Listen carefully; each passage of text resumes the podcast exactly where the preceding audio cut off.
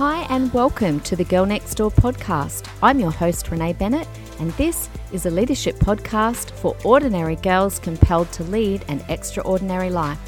Make sure you come and find me on social media, girlnextdoor.podcast. Welcome, guys. Hey, I don't know what the weather's like as you're listening to this, but as I'm recording this, it's just like perfect podcast weather. It's raining outside, it's kind of like dark. For Queensland, it's cold. Like I'm wearing a jumper. That's like miracle for Queensland. Um, anyway, welcome. If you can hear the rain in the background, because it's kind of loudish to me. I don't know if you guys can hear it, but just kind of consider it white noise. You know, that relaxing kind of white noise when you put rain on your phone on that app and it's really relaxing. So if you can hear it, just take it as relaxing noise. Anyway, today I want to, for our parenthood episode, talk about um, because Easter's coming up in a couple of weeks' time. I want to talk with us about the power of traditions in our family, the power of having and establishing rituals and traditions. Uh, and I just want to remind us about how incredibly healthy it is for us to intentionally establish some traditions in our family. So, have a think about, you know, your childhood growing up or the family that you live in now. What kind of traditions have you had? Have you grown up with? And I know for me, when I look back, I always look back with nostalgia and with really warm memories when I think about traditions. So, one of the most powerful things that we can do within our families, and by the way, that's whatever your family looks like right now. You might be a single parent, uh, you might be living in a family with mum, dad, and the kids, uh, you could be just a married couple on your own, whatever your family looks like, even if you're like, in a in a in a house situation with housemates it's actually really powerful to intentionally establish traditions that are really particular to your household or to your family. So, some of my, I thought I'd just share some of my fondest memories of growing up. And even though I grew up in a single parent home, I think it actually made the traditions that we had even more powerful for me. So, my grandparents on both sides are a real huge part of the traditions that I remember. So, my Opa and Oma because um, my family's Dutch, uh, I remember we would go to their house for lunch every Sunday. And something that my Oma often used to make were apple pancakes.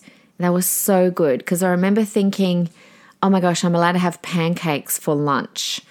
That was so amazing. Of course, food is a great tradition. And then on the other side, my Nana and Pa, uh, who were my absolute faves, and I visited them all the time. In fact, at my Nana's funeral just two years ago, I did the eulogy, and it was all around the traditions that she established that created a sense of family and really bound our family together. Uh, not just you know my aunties and uncles and me and my cousins, but by now, by this stage, we also had children of our own. So they had great grandchildren, and all of us remember the traditions that my nana created that really gave us a sense of family and belonging. So you can ask any of my cousins. They would always remember, all of us would remember breakfast at Nana's house, uh, which was always rusks. If you don't know what they are, I'm not talking baby rusks, but Dutch rusks with white sugar and butter. Uh, I think that's my addiction to this day. Uh, she would always make um, butter cake and when I got the recipe from her, again, what's it full of? White sugar and butter. Thanks, Nana, for giving me a love of white sugar and butter. Um, she would always have the percolator going. So every time I'd walk into her house, I could smell coffee. Uh, Christmas time, she would always burn these particular candles. One of them was like this wooden man that looked like he was, um, when you'd light it, the smoke would kind of come out of his mouth. And I remember at the funeral, all of us were like, who took, who took the candle man. We all wanted the candle man because it reminded us of Nana. And New Year's, the tradition was oliebollen. If you don't know what oliebollen is, look it up. If you can ever have someone cook you oliebollen, it's kind of like a Dutch donut insanely delicious, but it's very traditional to have oliebollen at only New Year's Eve. So, what I want to look at are three things to do with traditions. Um, I want to talk about what a tradition or a ritual is, why they're so powerful, and then how to establish them. And I hope that this encourages you to be really intentional about what you're doing in your own family because there's so much power behind it. So, all I mean by a tradition or a ritual is something that you establish that's predictable, a predictable activity and pattern in your family's life. And so, an activity is uh, repeated, it's deliberate, it's coordinated, and it has meaning. I think that's an important part of a tradition or a ritual is that it has meaning. You have to make a commitment to do it. And you don't just do them when it's convenient or when you feel like it. It's something that you do. You don't just blow it off when you don't feel like it, but it's something that you make a commitment to repetitively do, whether it's something daily, weekly, monthly, or just once a year. And the power of a ritual and a tradition is found in this repetition. Okay, so that's what a tradition is. Let me give you a few examples, and these might kind of jog your your thinking as to what you could establish with your children or in your family. So some examples would be traditions around a rite of passage, like baptisms, baby dedications. Some cultures do naming days, that kind of thing. Uh, or it could be something so simple as a bedtime ritual, which I used to have a really um, repetitive bedtime ritual with my kids. It could be a milestone ritual, like the special way that you celebrate a birthday or anniversaries or Valentine's Day. Or it could be a ritual where we identify with things outside of the home, like, you know, you all go for a special particular sports team or you all watch the football match on a Sunday, or it might be always going to the Anzac Day march or fireworks at New Year's Eve, something like that. My family in Adelaide, we would always go to the Christmas pageant. And I was mortified when we moved to Queensland that there was no Christmas pageant. If you don't know what it is, look up Christmas pageant Adelaide. It's like nothing else I've ever seen, and I still miss it to this day. Or it could be something, a, a tradition around a holiday or a family reunion. So let me give you a few of ours. Um, we always had a bedtime ritual when our kids were little that I would always bath them then, or, actually, Cameron would come home from work at a certain time and he would bath them. I would make dinner, and then after dinner, and we'd have playtime, and then bedtime was always the same. And I would do individual bedtime with each child because it was like a special little time that I had with them. And I would always do a devotion. We'd always read from a special book or a special Bible, which, by the way, are still on my bookshelf to this day. And then I would always sing a song with them and pray. My kids will remember that. I did that literally right up until they were about 13. And then I encouraged them to have their own devotion time. Um, another tradition was that at Easter, our entire family, like my mother and father in law and my sister and brother in laws, would always come over to someone's house and we would have brunch. That's our favorite meal to have is like breakfast lunch on the Friday morning of Easter, and we would always have an Easter egg hunt. Um, another tradition we have is around birthdays. We always have the family over, the whole family, for whoever's birthday it is to celebrate them. And then in our house, the birthday person chooses what uh, what they want for dinner. And then we will always have ice cream cake because you know what? I've gone to the ends of the earth to make amazing cakes for my kids, but oh no, they want the Freddo Frog ice cream cake to this day. My kids are now, as you know, 15 and 17 and 20, except for Georgia, who right now is peering her head in the door and looking at me with utter disgust. Gee, come, come here. Oh, look, she's joining me for a second. Hello, everyone. Can you, they hear me? Yeah, they can hear you. Okay. What what cake do you want? I know what cake you always want for your birthday. What tiramisu? Yes, that is true. With the alcohol. with the alcohol? No way. Well, Nana made it for you this year. Yes, and she it, made a very good one. I'm sorry, but to alcohol. all the people out there that actually like ice cream cakes, I feel sorry for you.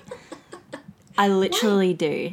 Yeah, but you know that the boys ask every time for an ice cream cake. Yeah, and it shocks me. It must be a boy thing because I was at Jackson Kath's birthday, his 21st, guys. And what did he have? He, literally had an ice cream cake. He did not. yes. Jackson. no, but to be fair, it wasn't the Freddo one. It was a really good one. Yeah, because you can do like all sorts of smashed stuff But inside. anyway, okay, I'll let you get back to your content. Oh, that was nice. Can you remember any? Okay, let me throw Georgia in it. Can Oh, you remember any traditions that we did growing up? Now I'm going to expose myself if you can't remember.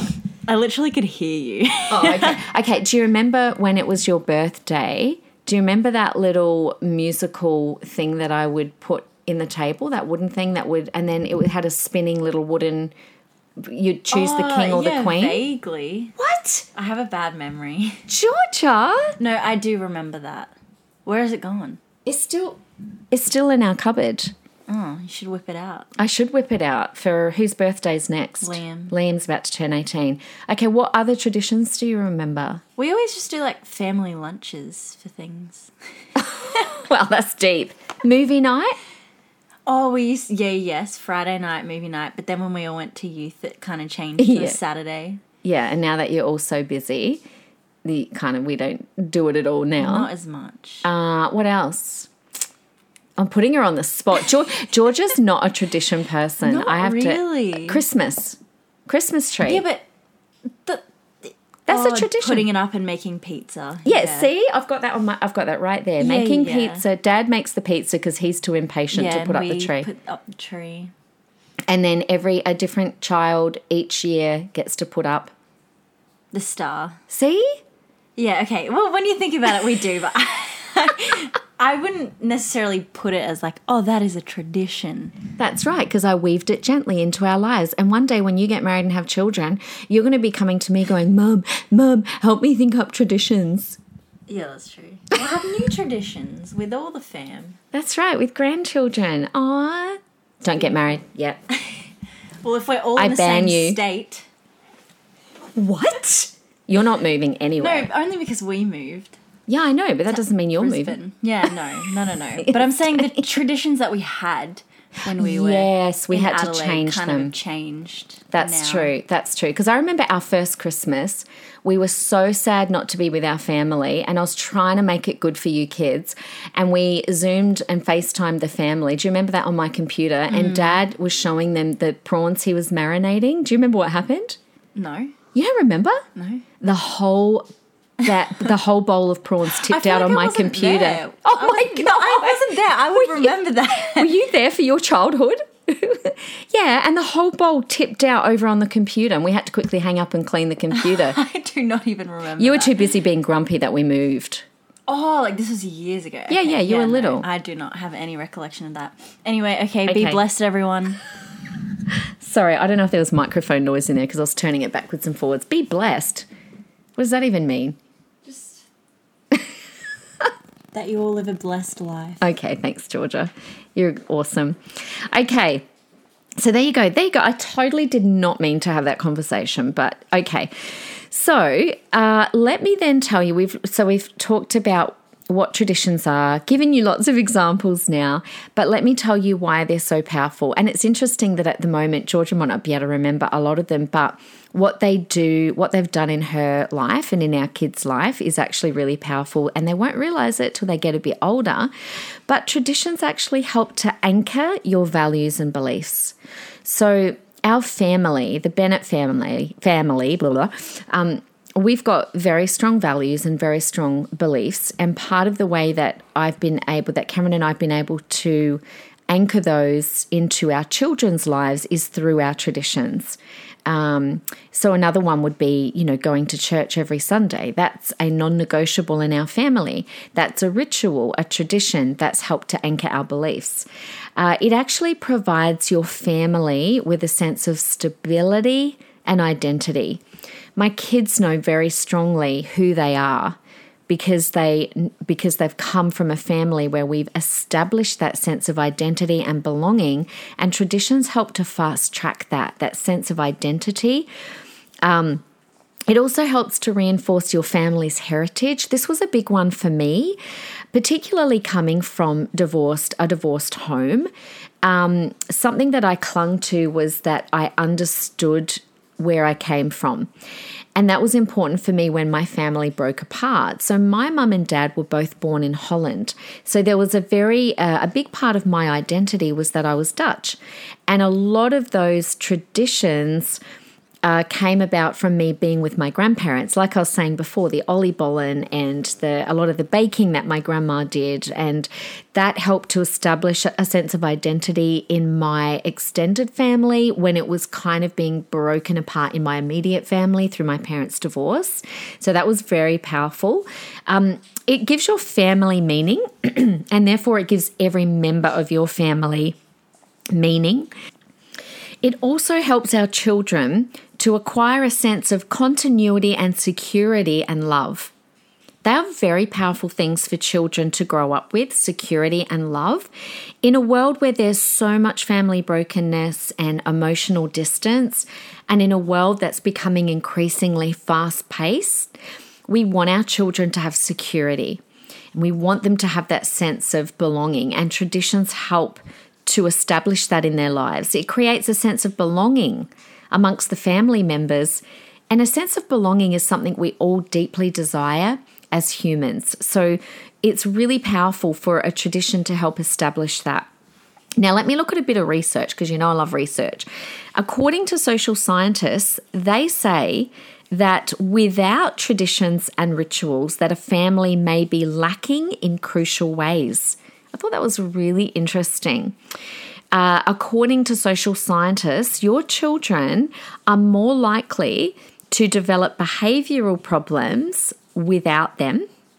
Your family is more likely to have conflict and less stability.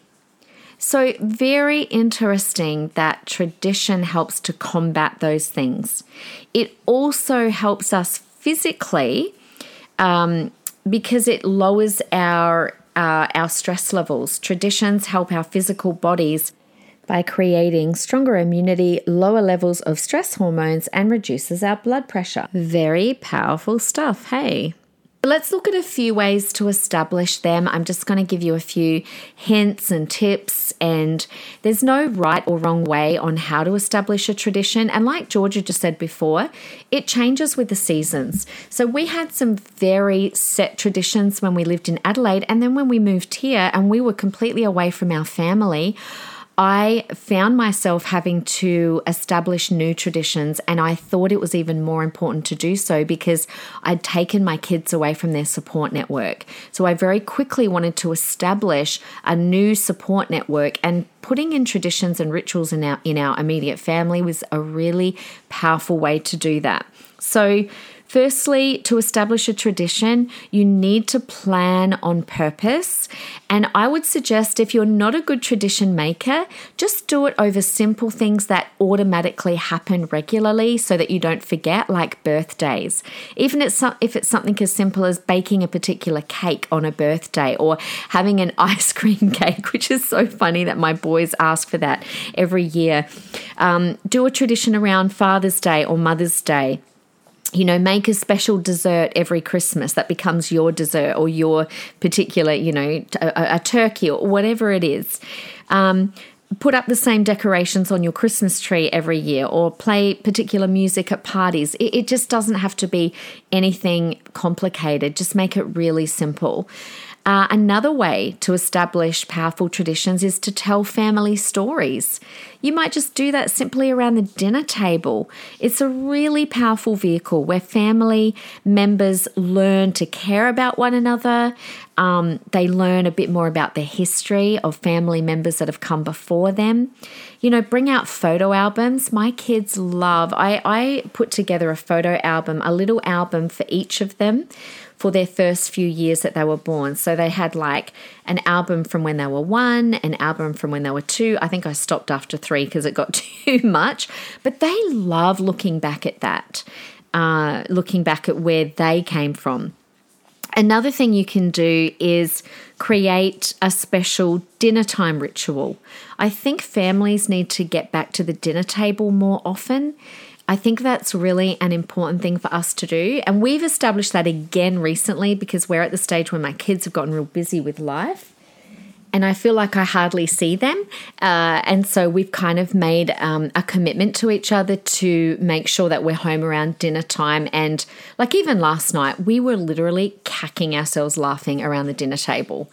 I won't even tell you what one of my boys was doing to make us laugh, but we were literally wetting ourselves laughing. And that's really good for your family. That's so healthy for a family just to laugh together. We were actually out for breakfast the other day and um, I think our boys were fighting. Oh my gosh. They were kind of having goes at each other. And in the end, we just ended up laughing so hard. And all these people were watching us. And I said to Cameron later, it's probably really nice for other people to watch a family at our stage of life when the kids are a bit older, just really enjoying one another's company. Um, another powerful thing that you can do to establish a routine is to worship together. Uh, and I don't mean literally worship together, but I mean go to church every Sunday. In our house, it's not an option. If you are in the Bennett house, you go to church on Sunday. We go together and we serve together. Um, it's very powerful to connect your family around a shared belief, and it lays a spiritual foundation for your children. And I'll talk about that in another podcast too, because that is so important. And the last thing that you can do um, that I've created traditions around is to celebrate the transitions in life.